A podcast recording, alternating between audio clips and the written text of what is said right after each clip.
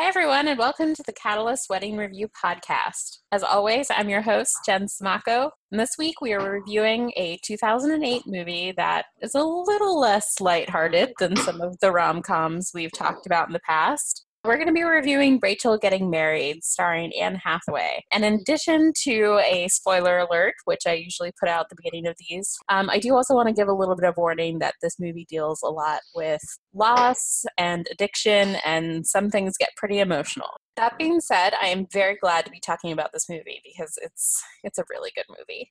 And of course, I'm not here alone. So I'd like to welcome my guests, Diana Ascarrunz. Hi. Diana is a wedding and commercial photographer living in Austin, Texas with her dog Moon Pie. So welcome, Diana. Hello. Hi, everyone. Um, and Moon Pie is the best name ever. Um, oh my um, gosh. I mean, it's one of the things I'm most proud of in my life. Just coming up with that name, I was like, it's perfect. She's such a pie and she's it feels like she's from another planet sometimes. And Moon Pie is there with you, right? She is. She is trying. She's focusing on a banana right now and uh, trying not to bark at ladies power walking in my neighborhood.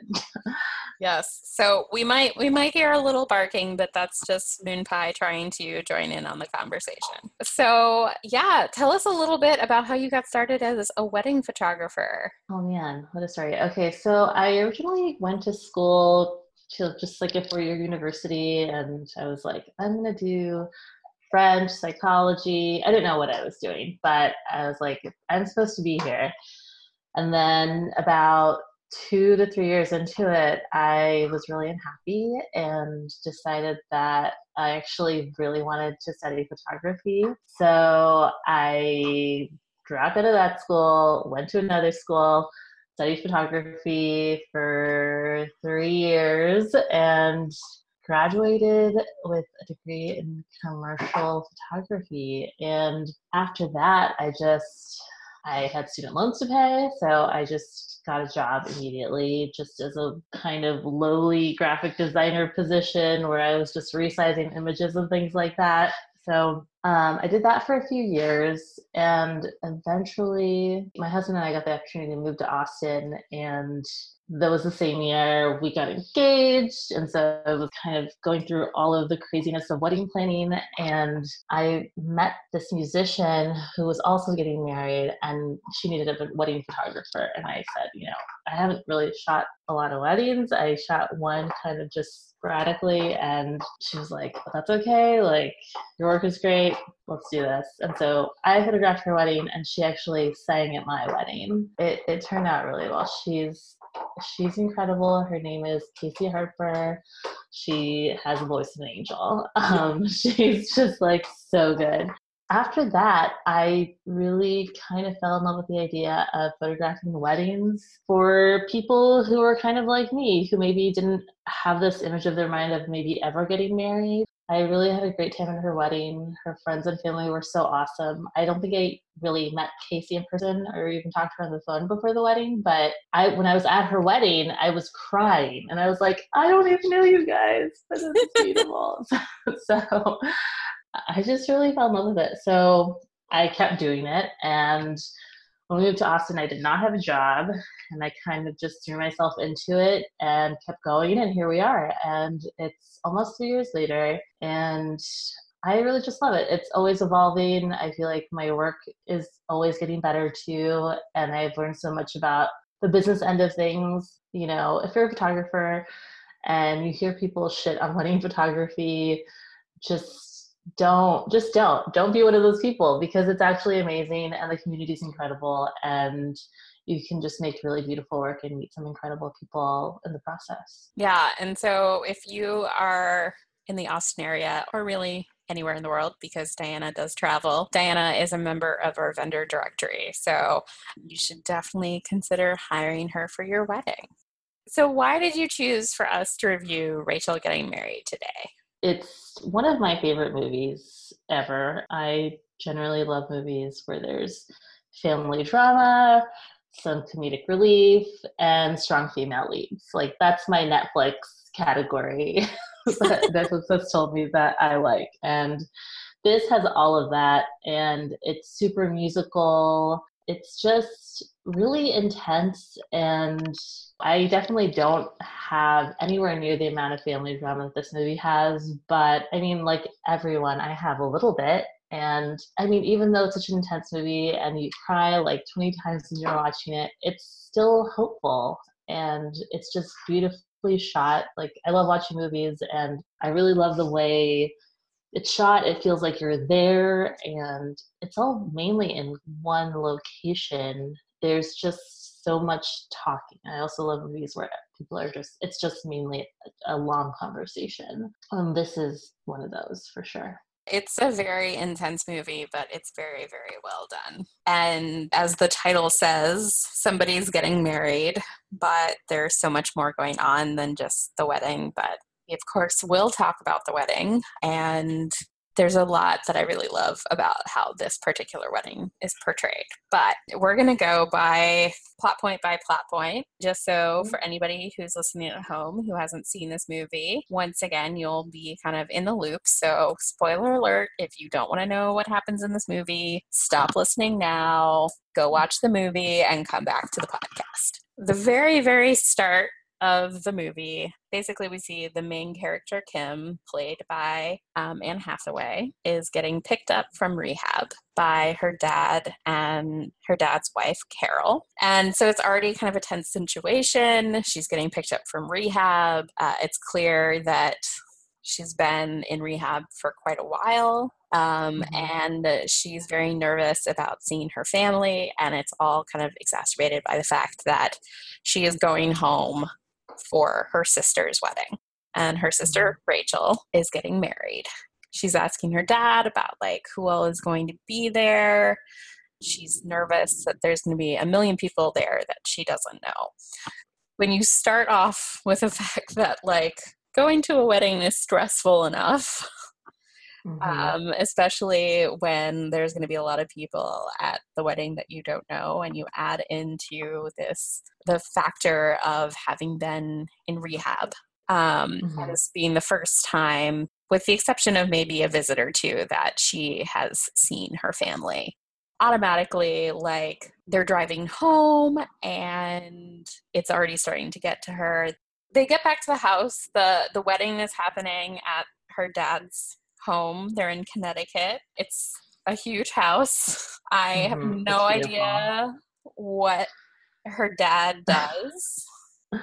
I read a little bit about it, and I think they were trying to sort of give the impression that he was in the music industry or something. Also, I mean, Connecticut, old money, old white men. I mean, whatever. Just assume that they have money. Uh, yeah. Yeah basically from the beginning, the kind of cultural context of their their, their family is very confusing to me. Yeah, it's super confusing. Kim gets back to the house and she goes up to see her sister and say hello to her sister, who is getting, I guess, the final fitting of her wedding dress with her best friend Emma. And it's clear that, like, Kim and Emma clearly hate each other. Kim is right out of the gate making some hurtful comments to her sister, saying things like, You're so thin, I'd swear you were throwing up again. Mm-hmm. Uh, not great. They have great. a little bit of a moment of joy and reconnecting and reminiscing about things when they were a kid, but mostly it's like a fleeting moment. And mm-hmm. there's a lot of Kim kind of dealing with the fact that like she doesn't really feel like she belongs. So yeah, I do want to talk about the family a little bit because there are just all these people there.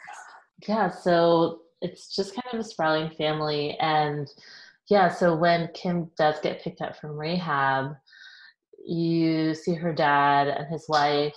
His wife is played by this actress who is also in Nurse Jackie, and she's this African American woman, but she's incredible. She plays like the hospital director in Nurse Jackie. She also plays Rainbow's mom in Blackish, which she's really great. Oh, yeah she's she's amazing.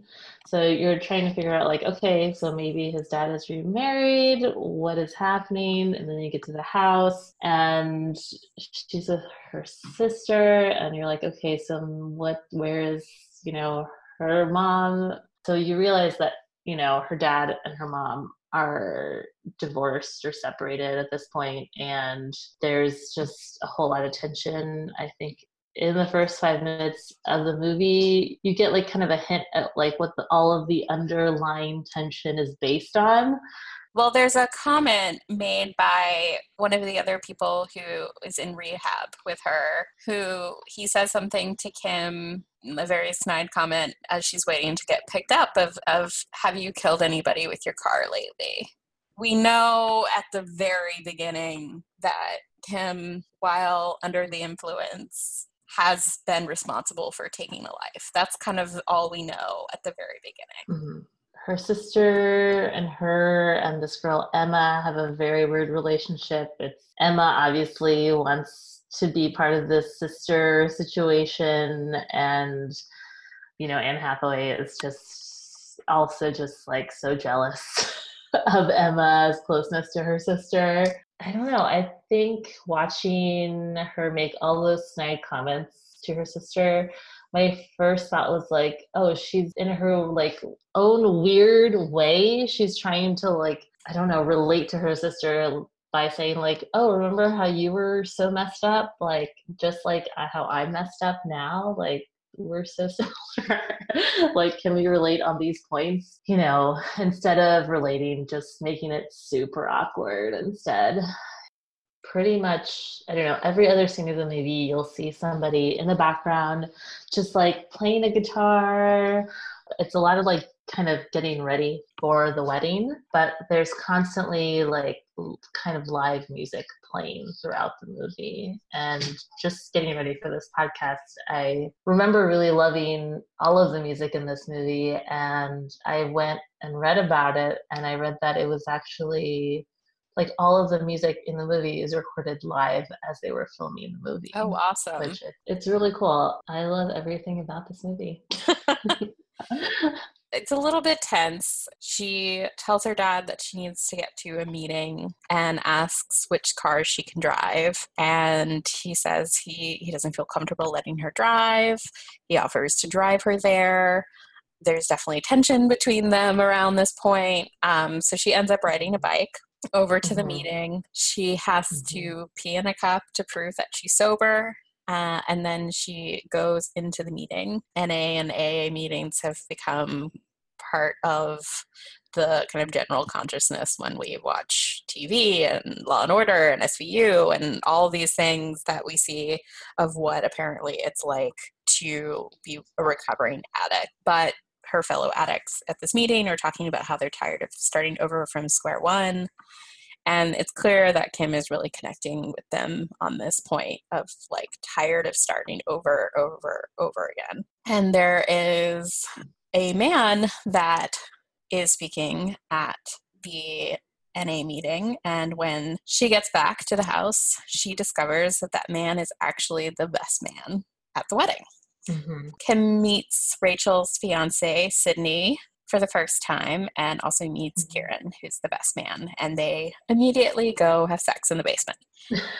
um, and she makes some joke about how, like, the best man and the maid of honor are getting it on in the basement. And Kieran says, Well, isn't Emma the maid of honor? She immediately just is like, Oh, now this moment is ruined and I want to just die again. like, I feel like she was on such a high and they were like flirting. And then he said that, and it was just like, oh, don't touch me. yeah, she's clearly very upset. Kim goes back to her sister and Emma, and they're trying on their saris for the wedding, which this is where I have to pause because I'm very confused about this wedding. And yes. Rachel and Kim and their family are all white, with the exception yes. of their stepmom. And the groom is black. And mm-hmm. Kim's family, L'Chaim, is, is shouted many times at toasts. So mm-hmm. um, possibly Jewish, but the a lot of the wedding traditions that are being set up over the course of this movie are more mm-hmm. Hindu. Yeah, so uh, like it's never explained in the movie if maybe his family, I don't know, has some like Hindu roots or anything like that. Um, you do get the sense that his family and he is super worldly. Like his friend yeah. gives a speech later about how he was in Jamaica, and it just feels like you know he's been around. And I'm like, I wonder if maybe at some point they lived in India together. And yeah, I was trying to figure out why why that. Is this cultural appropriation? I really am not sure. I, am like, not sure. I um, can't I, get a sense of what is actually genuine to their beliefs and their culture as a family unit. But then again, there are people coming from all different backgrounds to this wedding, and so yes. it's a it's a little on the line for me of like what they actually believe I, and what they what their culture is versus they just think it's pretty. I don't know. It, yeah, it feels like a super diverse wedding, and yeah, you're not quite sure what everyone's background really is. I'm still not sure about it. It's definitely pretty. I think if I, in real life, if I had, you know, uh, two friends who were white and had never been to India, had no like connection to India in any kind of way, and told me they were just, you know, kind of lifting this part of Indian culture to use at their wedding because they thought it was pretty, I probably would give them some side eye and be like, mm, "Are you sure you want to do?" like, yeah, maybe don't. Not so cool. yeah, maybe that's like not yours to just take and use. Yeah, I don't know. It's not clear. It's definitely not clear in the movie what that came from and who decided to do that and why they decided to do that. Because they could yeah. have just as easily just had it be super kind of informal creative casual wear and i think you would have still gotten all of the emotion out of the movie you know? But back to the plot. So kim is upset that Emma is the maid of honor, and she kind of aggressively approaches Rachel. And Rachel admits that she wasn't sure if Kim was even going to make it to the wedding. Um, and Kim gets angry about this. And finally, there's some reference to when Kim was a teenager and she was in the cover of 17 magazine wearing a lilac shirt because she's like, I don't want to wear this. Sorry, I don't wear lilac. So we kind of get a sense that maybe she worked as a model as a teen. Um, mm-hmm. But she also says that she was on horse tranquilizers. Basically, we get a sense that like her issues with drugs started at a very early mm-hmm. age and possibly mm-hmm. because mm-hmm. she was working as a mm-hmm. child mm-hmm. model. And so finally, Emma kind of angrily concedes so it's clear that Emma is furious that she's being asked to step down as maid of honor. Um, and so she screams at Kim, like, not everything is about you. And Kim's like, it's not about me, it's about sisterhood. Sisterhood conquers all. Um, which I felt like was like a kind of strange thing for her to say mm-hmm. at this point. Yes. And I think um, Kim, she's saying that and knowing that it's not totally true about her and her sister, that they don't have like this super tight sister bond. Maybe as uh, she just wants the bond to be better, stronger. And she wishes that, you know, sisterhood conquers all. She wants that to apply to her, you know, sister relationship. And it, just by not you know, automatically being elected as the maid of honor, she's just not sure if that's true. They very quickly keep going back and forth, Kim and Rachel, between like being friends and being enemies. And I mean, mm-hmm. for a lot of people, that is what sisterhood is like, but it's clearly exacerbated by their past and everything that's gone on between them. Then we go to not so much a rehearsal but a kind of like rehearsal party toast. Everyone's playing music, everyone's making toasts. It's this whole big mm-hmm. kind of performance in honor mm-hmm. of Rachel and Sidney, which is really awesome. It's amazing. And it's all like you see these rooms where these long tables are, and I'm like, whose house is this? Like, this house is amazing. Like, if it's all these people, it's incredible. And also, we haven't mentioned this, but the person who plays Sidney is one of the members of TV on the Radio, the band. Mm. And I did not put that together. As soon as I mean, I recognized him immediately because I was super into TV on the radio at one point, and I was so impressed with his performance and just he was he's just so wonderful like he does so much so subtly it's just amazing it's amazing there's also like all kinds of interracial relationships in this movie and it's awesome he does a really great job the actor and yeah. even though they've only just met kim and sidney there are definitely a lot of moments where he shows her a whole lot of empathy when other people mm-hmm. don't. And his best friend, who's the best man, Kieran, who she first meets at the NA meeting, obviously he has been through rehab and has suffered from addiction himself. So mm-hmm. he also shows quite a bit of empathy to Kim's character when her immediate mm-hmm. family does not. And that's obviously because they have a lot of history, which we are soon yeah. to find out about. Um, yes. But it definitely seems like since Sidney has been through similar things with his friend Kieran, he can kind of understand and relate to what it's like with Kim and what she's gone through and what her family has gone through. And so it's a it's a really interesting pairing of mm-hmm. them as a couple, but also that you know it's nice that she is about to have a brother-in-law who is more supportive than some of her family even is. Yes, exactly. The rehearsal party performance is the first time that we hear mention of Ethan.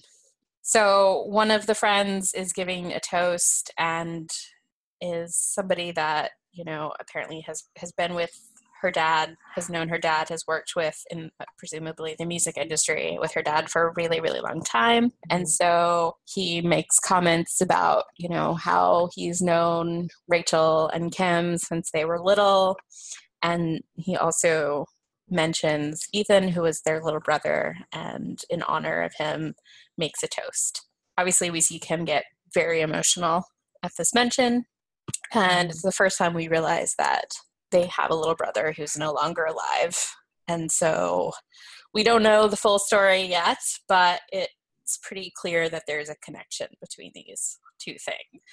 So yeah. there's also a lot of questions of like, when am I going to see mom? Where is mom? Hasn't she shown up yet? So her their mom doesn't show up until well into the dinner that evening, and they're also making comments of like, did she get the date wrong? Does she know like where she's yeah. supposed to be. And so her mom finally shows up and it's very awkward.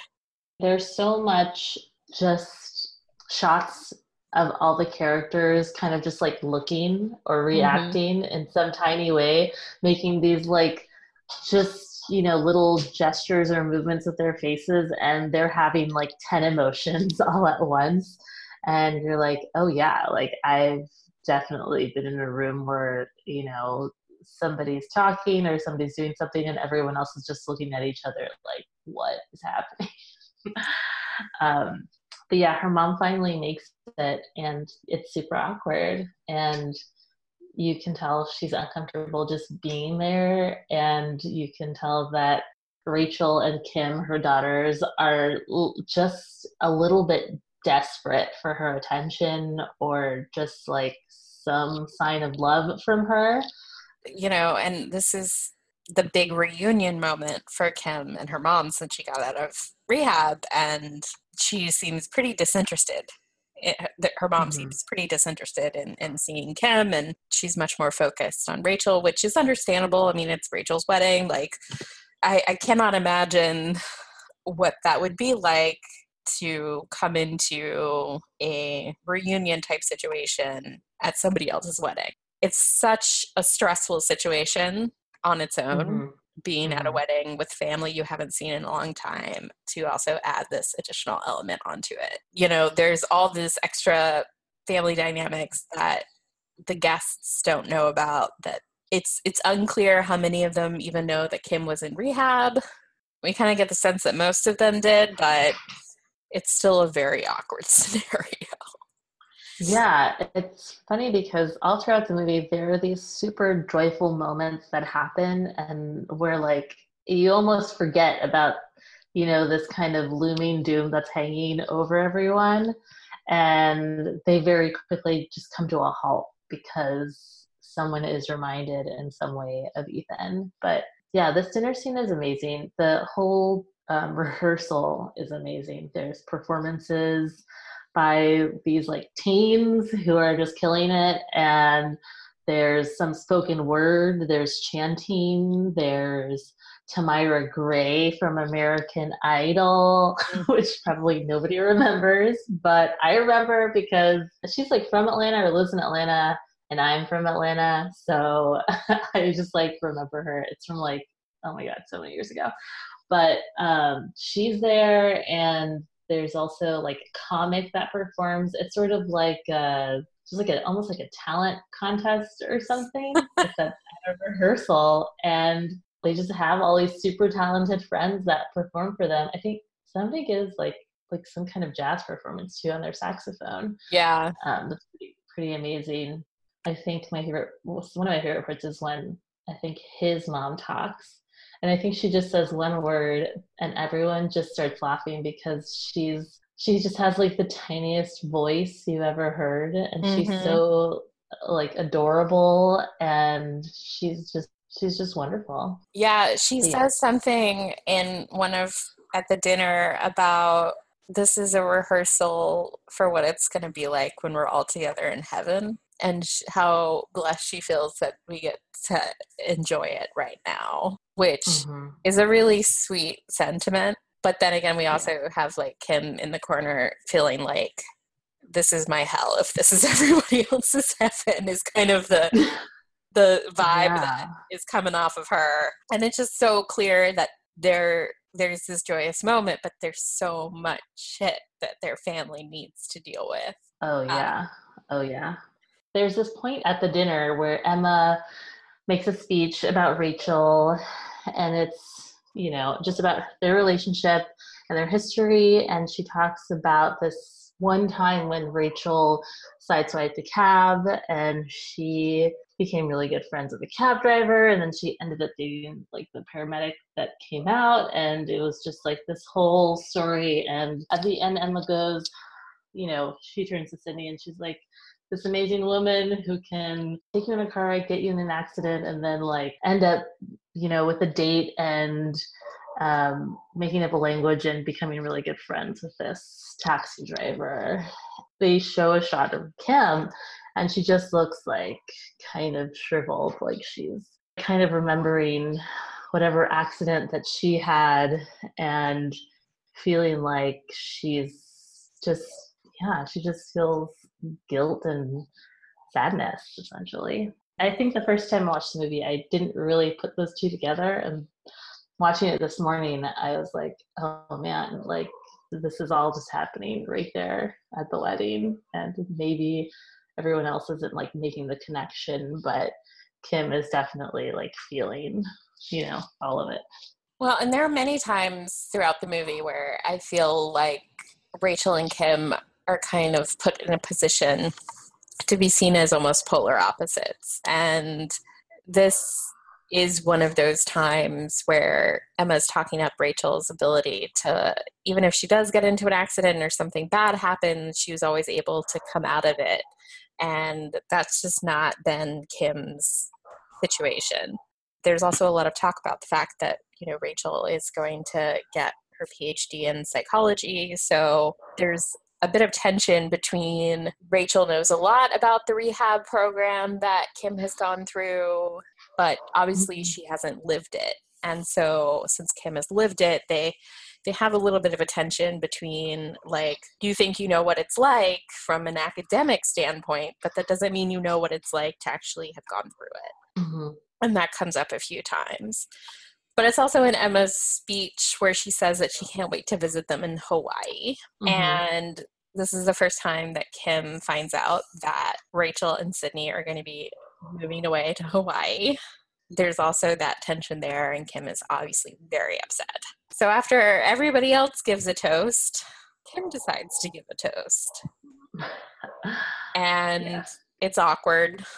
She says she wants to make amends to to Rachel. She says, "I've been a nightmare and you've been a saint." And it kind of wraps up okay, but pretty pretty much it's the same kind of thing where every time there is a joyous moment, the fact that it gets brought back to these dark memories kind of brings everybody down. And once they're finally back at the house after the dinner, maybe it was after everybody left or they went back to the house. I'm not really sure where that rehearsal happened because you're right. That in like if that's somebody's house, then it's a really nice house. It's once it's just back to basically like Rachel and Kim and their dad and their stepmom and Sidney and Kieran, I think, are the only people there. And Rachel is just sharing it how mad she is at Kim for using the venue of the rehearsal dinner to make amends and basically saying that you've had many opportunities to make amends to me and why did you choose now? And they get into a huge fight. And out of nowhere, kind of in the middle of this fight, Rachel announces that she's pregnant. And mm-hmm. everybody stops and everybody is just excited and is congratulating Rachel and Sidney and Kim is the only one who's not congratulating them because she's just really angry that Rachel has used this announcement to like completely stop the discussion. Which I don't know how how do you feel about that? Yeah. They do the same thing to each other. It's just so weird. It's just like I can definitely relate to Rachel where she's kind of upset that Kim decided to sort of make this rehearsal dinner dinner about her when Rachel just wanted to have like this peaceful, joyful event. She didn't want, you know, her sister's addiction to be the center of this rehearsal dinner. And Kim not being able to sort of stop and pull herself out of their bickering for just a moment to be happy with for her sister, I think just speaks to like all of the emotional growth she has left to do. Mm-hmm. um, yeah, you kind of go back and forth in this movie, feeling empathy for Kim and then feeling like, oh, she's incredibly self centered and she, I totally understand why everyone just doesn't even want to think about her or be around her or is just trying to you know, put all of these kind of safety walls around her so she doesn't do anything crazy. But yeah, I think I, I really wanted Kim to be able to just like stop her tornado of emotions for a moment and just be happy for her sister. But you can see that she can't because she's still like deep in her like trauma and recovery and eventually Rachel and Sidney, like everyone kind of just splits off and goes to bed. We don't really see any sort of resolve there. Mm-hmm. And the next morning, Rachel kind of meets up with her mom, and the two of them have a moment alone. And her mom says, one of the only things that I think is empathetic towards Kim the entire movie is that it can't be easy, everybody knowing your troubles like that. And other than that, her mom doesn't really talk about Kim very much. They spend most of the time, her mom has brought over some jewelry from the family that she wants Rachel to wear at the wedding. And, and Rachel's even like, you know, if you wanted to do more for the wedding, you could. And it goes back to this this kind of clear desire that they both want their mom to be a little bit more involved in their lives than she is. And she's like, no, no, your dad and Carol are doing a great job. That kind of continues to show that it's not just for their mom, it's not just this frustration with Kim, it's a frustration or disconnect between her and the rest of the family. So while they're having this moment, Kim goes to another NA meeting, and I think Kieran's with her. And this is the first time that we hear the story of what happened. So Kim tells the story at the meeting of how she was 16 and she was babysitting her little brother and she was high and they drove to the park and they were having a great time and jumping in the leaves, and everything was fine. And then while driving home, she lost control of the car and drove off a bridge into a lake, and she couldn't get her brother out of the car seat, and so he drowned. I'm trying not to cry again. I know, me too. I'm like getting choked um, up because uh, she's crying while telling this story too, and everyone's looking at her. I mean, everyone in the meeting is looking at her with so much empathy and care, and she's obviously just yeah, she's yeah. trying broken. To come to terms. Yeah, she's broken. She's trying to come to terms and trying not to just hate herself, I think. And it's really hard. Well, she says something at the meeting about how she appreciates the program and she can go around making amends and she can put her apologies out there. And if people choose to forgive her or not, that's fine. But that she can't come to terms with a God that would forgive her for what she did and that she can't forgive herself. I think it presents a really raw view of what addiction looks like and recovery looks like that we don't get to see when our you know our only view into what those meetings are like are shows like law and order you know? It's we mm-hmm. we get to see that you could be sober for a really long time and it doesn't mean that your past is behind you in any way shape or form. Yeah it's a super tough scene kim and kieran come back from their na meeting and you know rachel and some other people are trying to set up like uh, seating arrangements for the wedding and they're using all these little figurines to represent everybody and it's kind of the most adorable thing ever. Oh, it's so cute i'm like who has the time to write out all of these little tags? Like and who has all those figurines just lying around yeah like know. kim's like a little porcelain dalmatian and um so cute it is a really cute thing and so i didn't i never actually saw if they were on their tables at the reception, but oh, that would be really really cute. But or that they were simply just used to like represent people for the layout purposes. Yeah. But anyways, so then there is this really amazing scene that happens next where everybody kind of moves into the kitchen. They're they're bringing their their dishes in from lunch and Sidney makes this joke to their dad about how he's been doing some sketches, which I think is mm-hmm. the cutest and funniest thing ever. Some sketches of how to better load the dishwasher. Um, which in my household like my husband is the one that loads the dishwasher right i don't really know what i'm doing like it's it's funny because it's a very relatable thing i think for most people that like people are particular yeah. about their dishwasher um yeah everyone has a way they they think is the best way to do it and yeah. you don't really find out what those differences are i think until you move in with somebody else whether it's a roommate or a partner and you see what they're doing and you're like, but why? Why? yes. And so Sidney is basically saying to their dad, like, I think you could change your method of dishwasher loading. And it turns into this massive dishwasher battle. And so mm. essentially, they like time Sidney and him loading the dishwasher and it seems like he's doing really great. And then their dad is like, all right, it's my turn. And he is just crushing it. And he has 15 yeah. seconds left before he gets to uh, Sidney's time. And he's like, well, I need more dishes.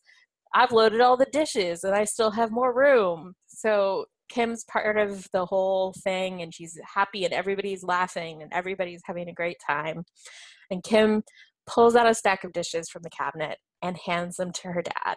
And he's loading them in and then he stops because mm-hmm. one of the dishes is a little boy's plate with a truck and it says Ethan on it. Mm-hmm. And her dad just like freezes and starts crying. Yeah. And it takes a minute for everybody to realize what's happening. And then everybody just leaves the room without a word. Mm-hmm.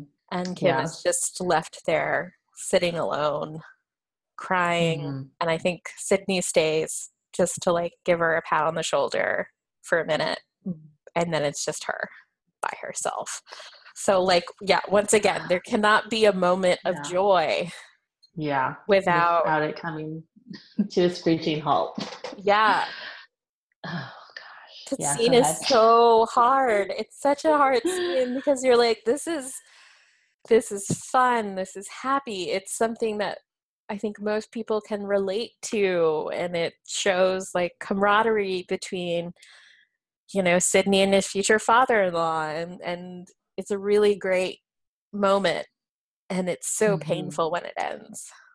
I just I love, you know, when scene is happy, it's so happy and it's so joyful and I love that it comes from sort of this mundane activity of loading the dishwasher. Um, I just I love that and the plate is just it's like when I saw the plate I was like it, it was just like oh yeah I've seen like I've seen so many of these plates. These are they're like the kind of plates where like your kid draws something and then the school is like buy this plate with your kids drawing on it for $20 and you're just like okay i'll buy the plate uh, because like some money goes back to the school. And so yeah like you said the scene is so relatable and as soon as like the viewer sees the plate you already know this is about to just come to a stop like and you are like i i remember feeling kind of like oh god like what is about to happen? Is he gonna cry? Is he gonna storm off? Is he gonna start yelling? Like what's gonna happen? And it's super quiet. Like it just gets so quiet and everyone in the room just like slowly realizes what is happening. And it's just you know punch in the gut. yes. It's it it just gets so like sad so quickly and yeah I, that's probably one of the moments i kind of feel the most for kim because you can see she's just like i can't win no matter what. There's always going to be these moments where we remember him and you're also going to remember that it's my fault. Oh yeah there's no coming back from it there's no resolve there's no discussion about it it's just mm-hmm. you have to move on to the next scene which is mm-hmm. very mm-hmm. it's almost you know metaphorical for her life because there mm-hmm. never any resolve it's mm-hmm. just like she just keeps moving forward until the next thing happens mm-hmm. where everybody's left feeling like shit um, yeah that next thing happens pretty quickly. We see them go to a hair appointment, like Rachel and all the bridesmaids go to get their hair and their nails done. And very randomly, a man comes up to Kim and is like, Do you remember me? We were in the hospital together. And he says that he remembers her from they did a anonymous story exchange where essentially it was a tactic used to try to see another person's experiences through a different lens. And he says that he got her note, and even though he knew it was supposed to be anonymous, he, he knew that she would doodle in the margins, and she had doodled poodles in in the mm-hmm. margins, so he knew it was hers. Mm-hmm.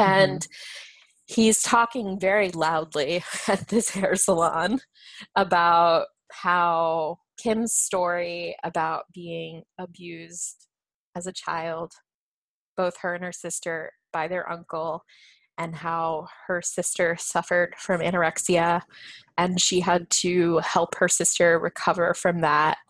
And basically, hearing, reading that story is what helped him deal with his own abuse and help him with his recovery which it's this moment where he's he's very emotional and he's trying to like thank Kim for the impact that her story had on him. But Rachel overhears this and is furious and basically storms out.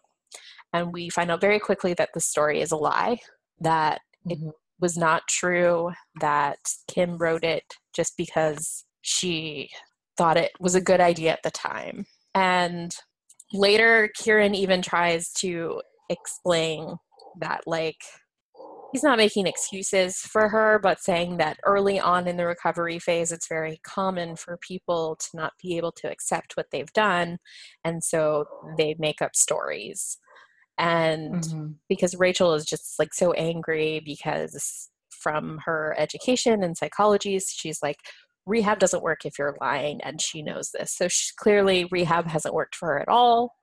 And Rachel drives home and leaves Kim behind. Kim has to get a cab back to the house. And so we see Rachel basically like shouting to her dad that she hates Kim, that she she doesn't believe that that Kim is actually trying to recover, hasn't recovered, hasn't done what she needs to do in rehab. When Kim shows up, she basically like you said, she confesses that she feels like she could be Mother Teresa now. She could do anything and make all the amends and do all these good things, but it wouldn't change the fact that to everyone in the family that she killed their little brother and it's all her fault. oh, it's it's so rough. It's so rough. It's so rough. It's so rough. If like there's there's like a a stretch of the movie where it just feels like nothing's going to get better. um, it's a lot. And when that guy is telling her the story, Kim kind of is like trying to, you know, get this guy away from her because she knows that if her sister overhears that, she will be upset. And she totally was. And just her dad just being caring all the time, but also like her dad and her stepmother hearing about like this fake story that she told are just kind of like totally confused and like why would you like why would you tell this story? And her explaining herself and it's so complicated. I'm trying to remember how long the guy said he had been sober it was a while it's it's like that happened like yeah. five five plus years ago so mm-hmm we definitely get a sense then that Kim has gone through several rounds of rehab, several rounds of mm-hmm. recovery, and different places because she doesn't even remember him really she doesn't and she also asks like were you at so and so hospital and he's like oh no i couldn't get in there because i didn't have your coverage and so we also yeah. see that like she's obviously got a little yeah. bit of privilege in that you know presumably yeah. her her family helps pay for her insurance mm-hmm. for her to go to these treatment facilities so it's upsetting to know that she made up this story especially since for a lot of people that actually happens and to use a story of abuse as an excuse an excuse yeah is obviously yeah. not okay but she knows that she shouldn't have done it at this point and mm-hmm. It's just like a it's a lose-lose situation all around. Mm-hmm. Sure. Um, the fight sort of gets to a tipping point and kim decides to take a car and and leave. She takes her dad's station wagon and she just goes. And we we see her drive up to a gas station and as the viewer you're kind of like fearing the worst. Is she going to drink? Like what's what's happening but what she does after that and i don't think she drinks or anything at the gas station but it's not totally clear. Um, it seems to me like she stays sober but she goes to her mom's mm-hmm. house. And the scene at her mom's house is just the most heartbreaking scene, but also for me, like from the second that she says that she was 16, it's like she was a kid. Yeah. She yeah. was a kid. Um, and so she finally she asks her mom why her mom chose to leave her in charge of her little brother. And Kim goes on to kind of like, you knew I was a drug addict even at 16. Like, you knew I was constantly high. You knew I was down to like 50 pounds, that I couldn't eat, that I was in this terrible shape. And so, why did you leave a drug addict to watch your son? We get the sense that it's the first time that Kim has ever realized that, like, maybe this isn't all her fault. And her mom is just like, You were good with him. I don't know you were talking about. You just weren't supposed to kill him. Mm-hmm. And Kim kind of pushes back, like, essentially saying, like, I, I was a kid, I needed help, and mm-hmm. you left him with me and her mom punches her in the yeah. face. It's as if things couldn't get any worse. yeah. Yeah, they're they're both crying during this whole conversation and I got the sense that maybe these were the questions that Kim was asking her mom were also questions that her mom had already asked herself in the past yeah. and was already feeling guilt about that, but maybe hadn't expressed it already with anyone. It gets so tense. And yeah, I think she also says, like, I stole money from you. Like, I was obviously like a mess. Why did you think it would be okay for me, for you to leave him, leave him with me, or for me to like have keys to a car, or like, you know, like all of these things. And yeah, she punches her. And then Kim like slaps her or hits her back in the face as well. Yeah. Kim never asks this, but like essentially there's an underlying question of like, why didn't you do anything to help me? Um, oh, yeah. Uh, you know, so clearly this had been going on for a while before mm-hmm. it got to the point where she had Ethan in the car and lost control of the car and he died. And it, it, seems like that was the tipping point where they were like, okay, this is her fault. Now we need to get her help. Where clearly there had been issues going on before. And mm-hmm. I know it, it's not, there's not, as a parent, there's not always something that you can do, but it definitely sets the stage of like, there wasn't a lot of support for her to get well mm-hmm. as a child. Yeah. Or, I mean, I, you know, just watching the movie and seeing the dynamic of the dad and the mom, maybe they just didn't want to admit to themselves that she had a, a big of a problem as she did. Yeah. Um, yeah, it's a oh, it's rough. So yeah. Kim storms out after getting punched in the face and hitting her mom back.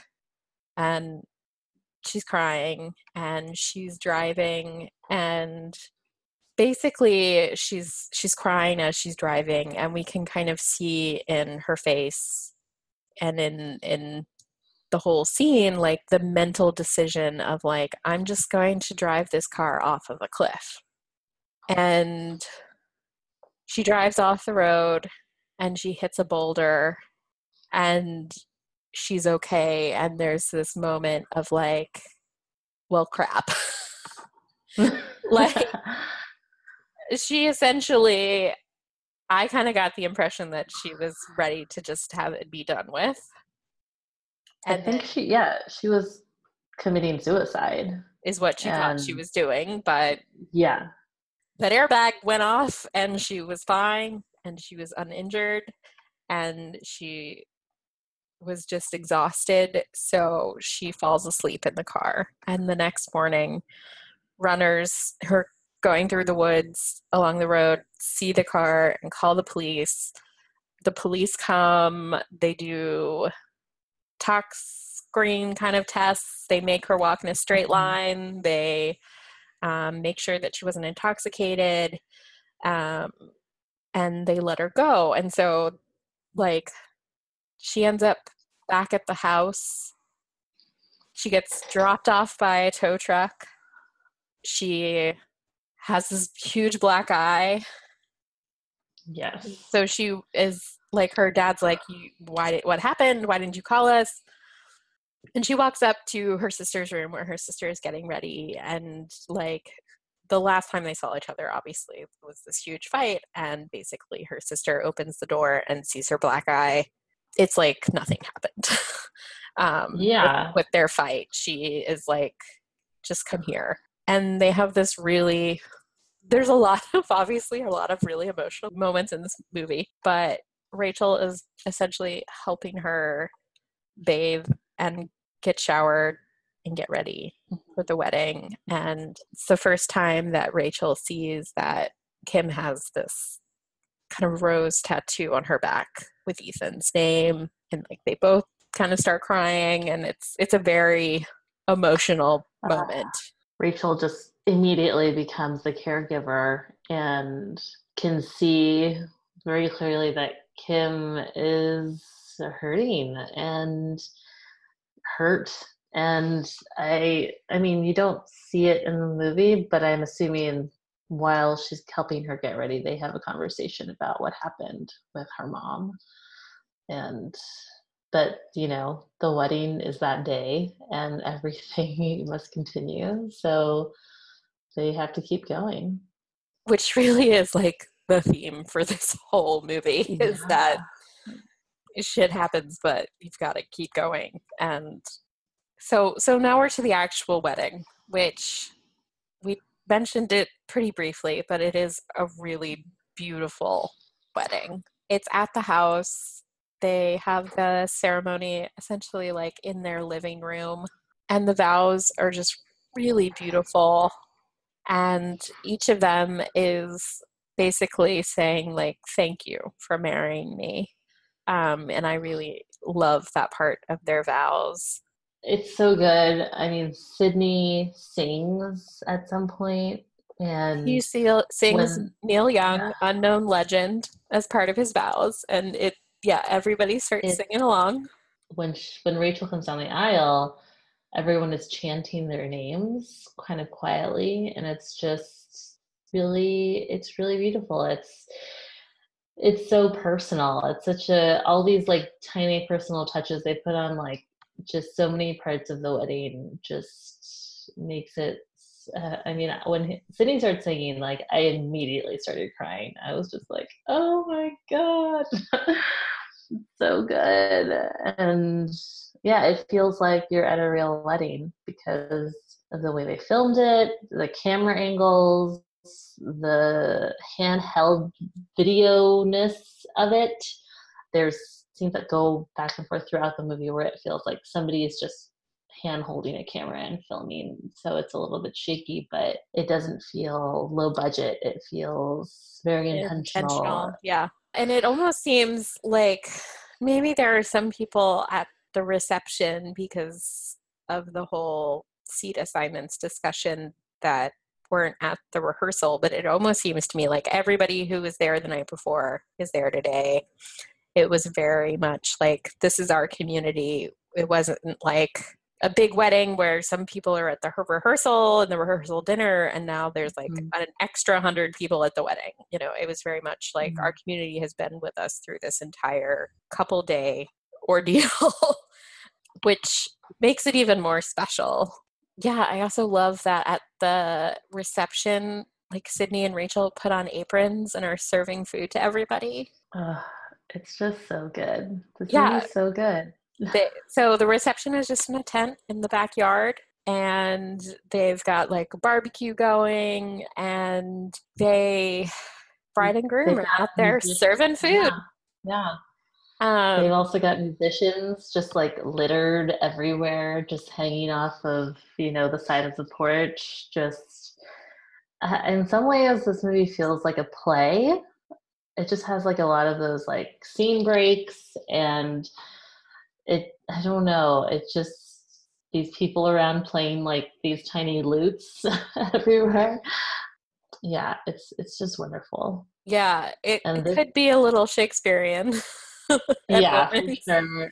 yeah and their house i mean it's not a house it's an estate. Like they have so much like yard space for like a tent like yeah as much as it is a backyard wedding and you know their bride and groom are, are rocking aprons serving people food it's still it's still obvious that the family has money so we can't we can't just forget about that at one point one of their friends announces, and now a word from our sponsor, Mr. Buchman, their dad, which I, I think is my favorite way to introduce the father of the bride uh, that I've ever heard. A uh, word from yeah. our sponsor. Um, throughout the whole wedding, it's everyone's very happy the relationship between Kim and Rachel seems like it's been resolved and they're good. There's I still don't know what's going on with the possible cultural appropriation here like with the cake with the elephant on it. I have no idea. I have no idea. And it's not explained. Like they don't it's ever completely unexplained. Like still don't know if this is yeah. appropriation or, or not because there is this really sweet moment where Rachel's like, can everybody do this with us? Like, can everybody cut the cake with us? So everybody puts their hands on, in a big pile on the knife as they cut the cake, which is this blue cake, which I think mm-hmm. Sidney says it has like turmeric in it. And yeah. it has a big elephant and it's got a lot of patterning on it that seems very. Yeah, a lot of ornate detail that's definitely in theme with their Indian themed wedding. Yeah. Um, but then as they cut the cake, they shout L'chaim. I, you know, I'm still just like really Yeah. Um, yeah. But all that aside, throughout the whole thing, Kim is like looking at her mom, and her mom has no mark on her face from the slap. So uh, whereas Kim has this huge black eye, very obvious yes. black eye um, from being punched. And so they never speak about it. And Rachel even tries to get them to connect at the end of the night, and it just doesn't happen. I really love that uh, Debra Winger plays her mom. Mm-hmm. She's like the perfect choice for that. She's I don't know. I think I heard of Terms of Endearment at some point in my life, and I think it was just before my time. And then I randomly found it on Netflix or HBO and watched it.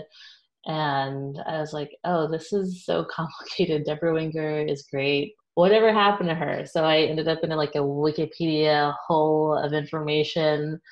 And I just read that she was this actress who was you know, quote unquote outspoken, which I think just basically meant that she had opinions and she expressed them, mm-hmm. and people had a problem with that because she's a woman. Because she's a woman, and she, and I was so I that made me like her even more, and she just did such an amazing job on this movie because she she doesn't have a lot of lines. It's mostly just she's just giving you feelings and emotions with her body language and the way she moves and just the way she moves her eyes around and this scene where they're cutting the cake and they're all putting their hands in one and she kind of puts her hand in two but she is the first one to pull her hand out. Mm-hmm. and as soon as they cut it and kind of like be done with it she's she's just like barely at the wedding. And rachel's like shocked when she's leaving early and she's just like well you know i'll, I'll see you later Um, yeah. She also left the rehearsal early, I think. Yeah, she tries to sort of get Kim and her mom to hug her and sort of like ease the tension, but it doesn't work. And it's just going to be awkward. It's just going to continue to be something they have to work on because I don't think you see her mom anymore after that mm-hmm. point in the movie. So that's just that's the end of their sort of relationship in the movie. You just see her mom driving away and like their like non-hug hug um, is their last interaction. That terrible hug is also paired with a really great hug where Rachel and Sidney were kind of hugging slash slow dancing and Kim comes Oh, up yeah. and hugs her sister, and then Karen comes up, and all four of them are kind of in one big hug huddle. And then Kim is like, "This is too cute, even for me. like this is too cute for me." Yeah. Um, but that was, I thought, a really nice moment to to show that like they've sort of resolved some of their issues. You know, obviously there may still be issues that come up, and so that's kind of the end of the night. And the next morning, we see Kim packing up her bags. Her dad has sort of been, like the night before, was trying to set her up with somebody to get a job um, so she could live at home. And it's kind of clear that, that Kim has made a decision that she's not really ready for that yet. Um, Mhm. So she has called one of the counselors from rehab to come pick her up and presumably go back to rehab. Rachel's there to kind of say goodbye, and it's a very supportive goodbye. And I kind of get the sense that this is the first time that like Kim has made the choice to get help on her own and not kind of been forced into it. And so things end on a really positive note, even though there'd been all this terrible tension throughout. yeah. I don't know. I think, you know, I think it's probably a more realistic outcome of a movie that I've seen. Like it's hopeful, but I mean, there's still so many issues that are kind of unresolved. You know, her sister and her being able to have this super genuine hug at the end just makes you feel like everything is kind of fucked up, but it's it's all maybe going to be okay eventually, or at least to a point where people aren't punching each other in the face eventually.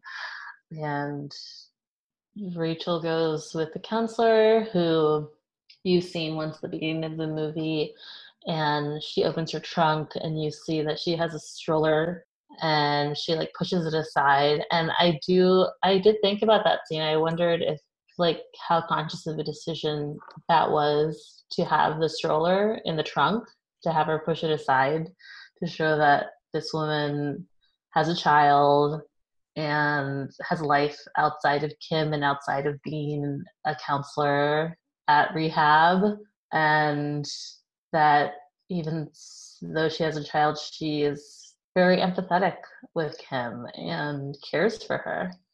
It's a it's a rough one, but it's a good one. We didn't really talk about the reception or the dancing portion of the reception. Yeah, Um, there there's a lot of music. The dancing, I'm still on the fence about in terms of cultural appropriation.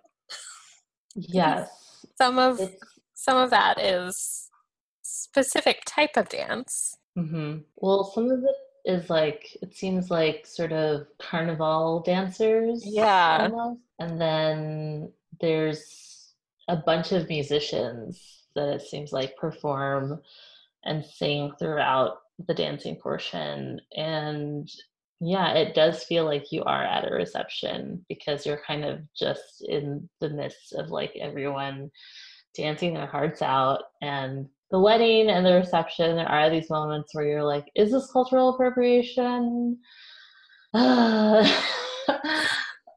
um I love how genuine this wedding is, and I think it's a very realistic mhm. depiction of a wedding. I personally am like, I don't know how I feel about some of the decisions. Granted, it was 2008, Mhm. so this movie is 10 years old. That doesn't mean that cultural appropriation that happened 10 years ago is okay, but it does mean that our society has definitely changed its views about what is and is not cultural appropriation yeah. very different than it was in 2008 and so that's a little caveat i'll throw in there. I think if you if you come from the perspective of you know these are people from all over the world family from all over the world i'm not 100% sure that sidney's family is african american like they could be yeah.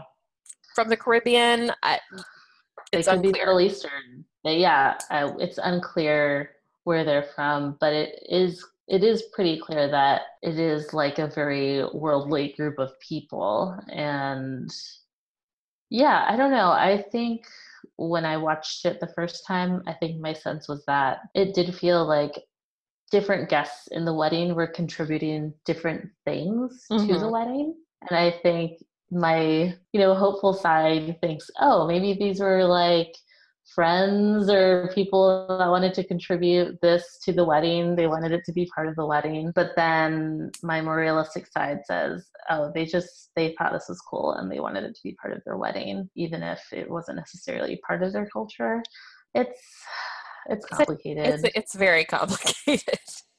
Either way, having performers, dancers, bands, live music at weddings, just in my experience, is awesome. I'm talking to this couple right now that's getting married and they want to have um, Arab bike bagpipers at their wedding. And I know it's it's just going to be amazing. Um, anytime you tie in some kind of personal cultural thing to your wedding and it's live, especially if you have relatives who are immigrants, I think it it just automatically makes things so much more personal, especially when it comes to music and dance. It's such a happy thing and it I don't know, it just makes weddings incredible. I 100% recommend if you're thinking of having any kind of dancer or anything like that at your wedding, do it. It's only going to make your wedding like more amazing. I definitely agree and that kind of leads me to the final question that I ask of everybody when we're reviewing these movies because a big part of doing this podcast is to get a little bit more realistic about what we see in terms of weddings depicted in pop culture and that some of the things that we see and we think are super attainable might not be. So Mm-hmm. What would you say as a wedding professional that you think this wedding costs? Ooh, good question. If you consider that they paid performers, where obviously, like, we get the sense mm. that a lot of the people that performed were probably friends. Well, they didn't have to pay for a venue. So that's a large chunk that, you know, they saved on. But they they probably spent at least 20k at least because they had a tent, they had the food, they had all these performers, which means a lot of equipment and stage equipment and sound equipment, flights for various performers and family members, the rehearsal, the saris, the cake. I mean, I feel like around 30k seems to be the average for and I would say at least 20k. What do you think?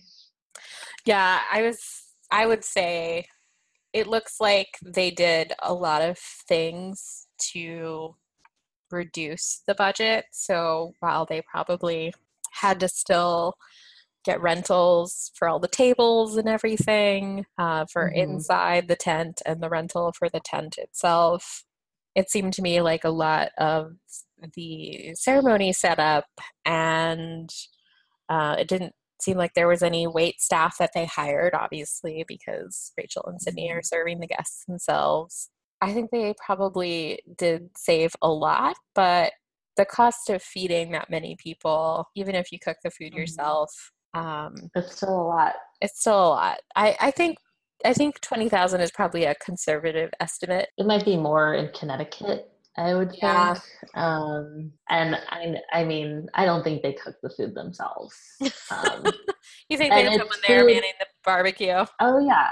I mean, they well, it was food for two nights. Food for the rehearsal, which was all Indian food, and then food for the the wedding, which was like kind of grilled meats and various things. I don't think they did it themselves. I think they had some kind of grill master and they got the food from some Indian caterer. I don't think they did it themselves. Not at all. That cake looked looked very expensive.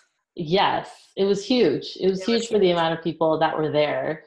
You know, they went to a salon to get their hair done. We didn't see them get their makeup done or anything.